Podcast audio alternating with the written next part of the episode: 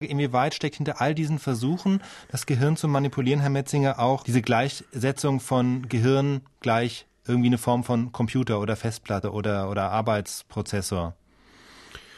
Ja, also die Computermetapher des menschlichen Geistes ist eigentlich tot. Also die Idee, dass Geist und Gehirn sich wie Software und Hardware zueinander verhalten, dass das zwei Ebenen sind, die man ganz klar voneinander trennen kann, die vertritt eigentlich in der Philosophie des Geistes oder in der Kognitionswissenschaft niemand mehr so richtig. Da geht es dann eher um die Theorie der neuronalen Netze, um eine flüssige Dynamik im Gehirn, über Informationsverarbeitung, die nicht symbolischer Natur ist und auch darum, dass all diese Informationsverarbeitung körperlich eingebettet ist, mit Wechselwirkungen mit der Umwelt zu tun hat. Trotzdem bleibt richtig, was Sie angedeutet haben.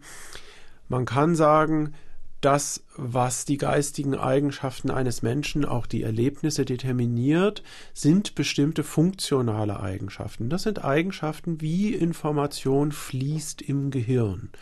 Abstrakte Eigenschaften, die von der Physik eigentlich unabhängig sind, jedenfalls in einem gewissen Ausmaß. Und eigentlich bedeutet Persönlichkeitsentwicklung, gelungene Therapie, einen anderen Menschen manipulieren, immer nichts anderes als den Informationsfluss im Gehirn der Zielperson zu verändern, dauerhaft oder vorübergehend.